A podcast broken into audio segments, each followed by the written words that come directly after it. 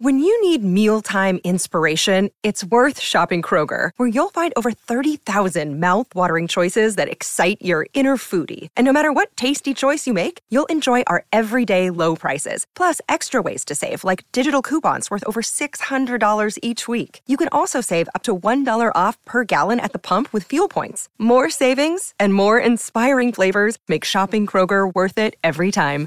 Kroger, fresh for everyone. Fuel restrictions apply. Another day is here, and you're ready for it. What to wear? Check. Breakfast, lunch, and dinner? Check. Planning for what's next and how to save for it? That's where Bank of America can help. For your financial to-dos, Bank of America has experts ready to help get you closer to your goals. Get started at one of our local financial centers or 24-7 in our mobile banking app. Find a location near you at bankofamerica.com slash talk to us. What would you like the power to do? Mobile banking requires downloading the app and is only available for select devices. Message and data rates may apply. Bank of America and a member FDIC. Mother's Day is around the corner. Find the perfect gift for the mom in your life with a stunning piece of jewelry from Blue Nile. From timeless pearls to dazzling gemstones, Blue Nile has something she'll adore. Need it fast? Most items can ship overnight. Plus, enjoy guaranteed free shipping and returns. Don't miss our special Mother's Day deals. Save big on the season's most beautiful trends. For a limited time, get up to 50% off by going to BlueNile.com. That's BlueNile.com. Think you know the Brooks Ghost? Think again. Introducing the all new, better than ever Ghost 16. Now with nitrogen infused cushioning for lightweight, supreme softness that feels good every step, every street, every single day. So go ahead, take your daily joyride in the all new nitrogen infused Ghost 16. It'll turn your everyday miles into everyday endorphins. Let's run there. Head to brooksrunning.com to learn more. Hey, welcome to Big Fish Small Pod. I'm Andrew Wardall, and today is October 5th.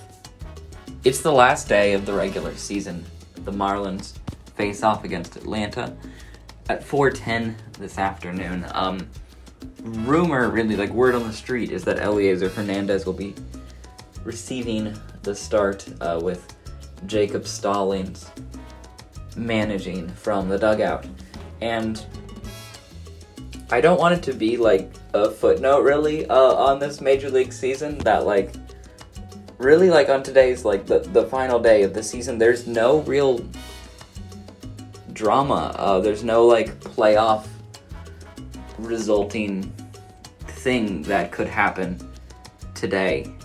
Um, all the divisions have been locked up. All the wild card positions have been locked up literally none of the wildcard teams could even switch seeding. We are all set to go for the playoffs this weekend. But here we are, game 162. Really, that's not so much a critique. I had a lot of fun with this uh, game. This Marlins uh, Atlanta Tuesday night showdown in Miami. Uh, it was like the deciding game for the division for the Atlanta Braves, who were in a real like chaos point, for um, lack of a better word, that I used right now.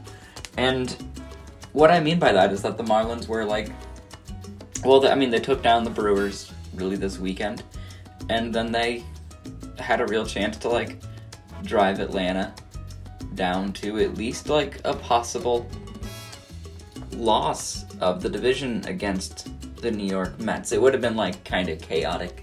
Would have been kind of like a just like a, like a messy way to end the year for the Marlins, like just winning out and uh, causing a little bit of trouble for other teams. Such like a like a minor victory there uh, to be had. But uh, anyhow, on um, this Tuesday night, really like what stood out about the game and what is standing out about the Marlins is like the future implications of all of this.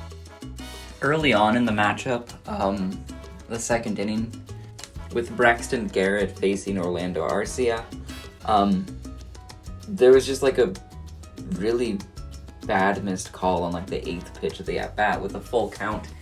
Um, Braxton Garrett like spotted the pitch top corner of the zone, confirmed by like um, Major League Baseball Statcast. like if this was an automated strike zone, um, it would have been an out.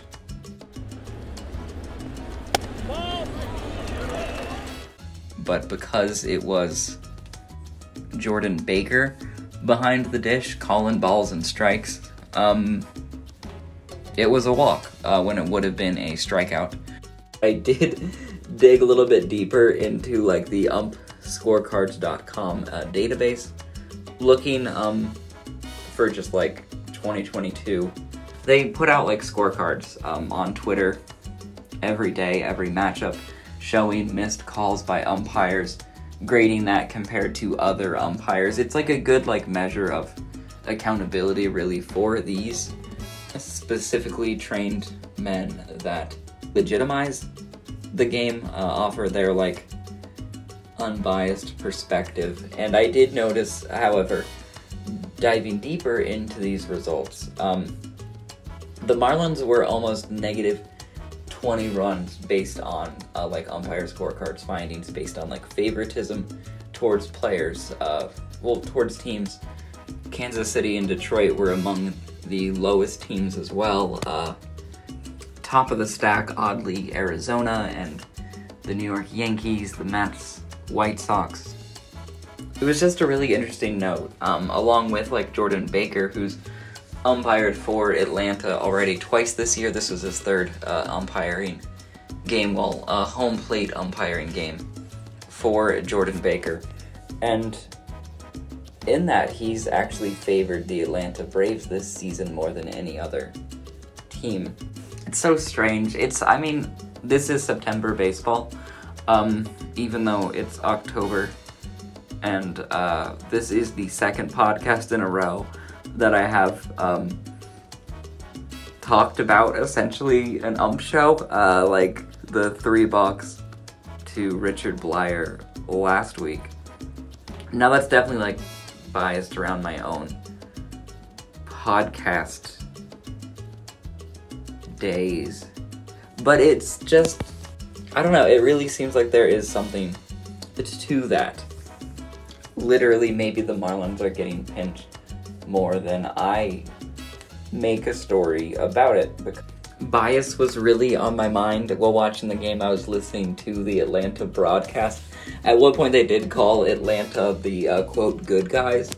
Um, described like the Marlins as like really like teeing it up for the Braves as they repeatedly filled the bases. Well, got runners on the base, eight walks in the game.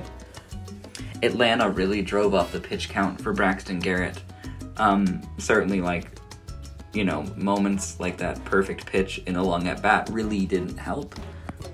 As the Marlins, and specifically Braxton, a more finesse pitcher going up against one of the best lineups in baseball, was pitching around uh, and attempting a like walk the tightrope sort of approach to every at bat amid a game that took on a walk the tightrope form from the pitchers. Uh, the Marlins were never really too far out of it. Jesus Sanchez brought some offense with an awesome like opposite field bomb. Uh, he seemed like surprised by it uh, as he hit the ball, uh, unsure of where it would even go. Seemingly like I know it was his first opposite field home run in the majors this year. Hard not to take it as something to really dream on with like with uh, Jerar Encarnacion showing some opposite field power as well. Uh, Jorge Soler capable of the same. Jesus Sanchez now maybe recognizing where he can do that, and maybe amid all of that, a like adaptation to a hitting approach coming forward for Miami. Could all really like fuse together and be really the thing that this offense needs more of that like well yeah maybe more of exactly that. It was kind of a funny game kind of an intense game. It really didn't seem like the marlins were too far out of it at any point and this is against one of your like division champion teams going into the playoffs and it absolutely shows in their bullpen with Iglesias into Minter into Jansen. To close out the game. The stuff on display really was blinding. For all the talk of these like needed structural changes for the Miami Marlins, it doesn't seem like it's all that far away.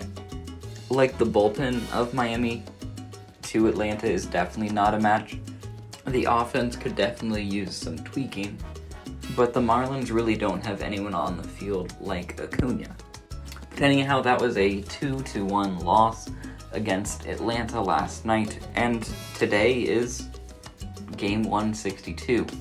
Really, all bets are off uh, without much drive going forward this season, um, heading into the playoffs.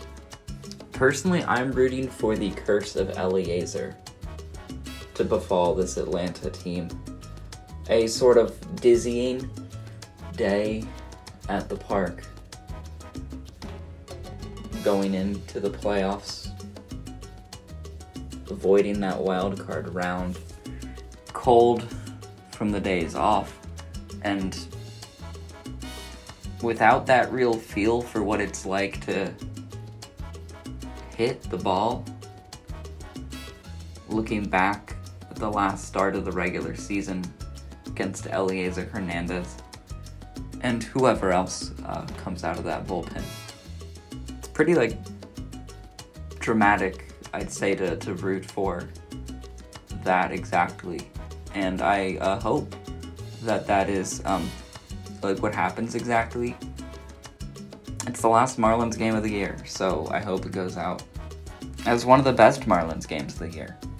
I mean, all a, a, like a big shrug towards that expectation, but like, hey, let's go fish, and let's leave the analysis to some other time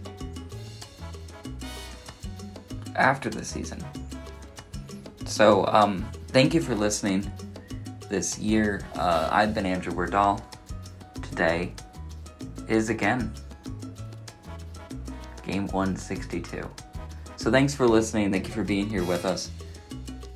Gosh, yeah, like stay tuned to Fish Stripes to see what's up with this Marlins team as we go into the off season.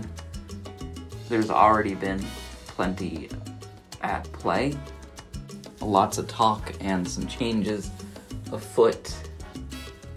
So yeah, um, keep it here, and we will get you there. Let's ring this one out.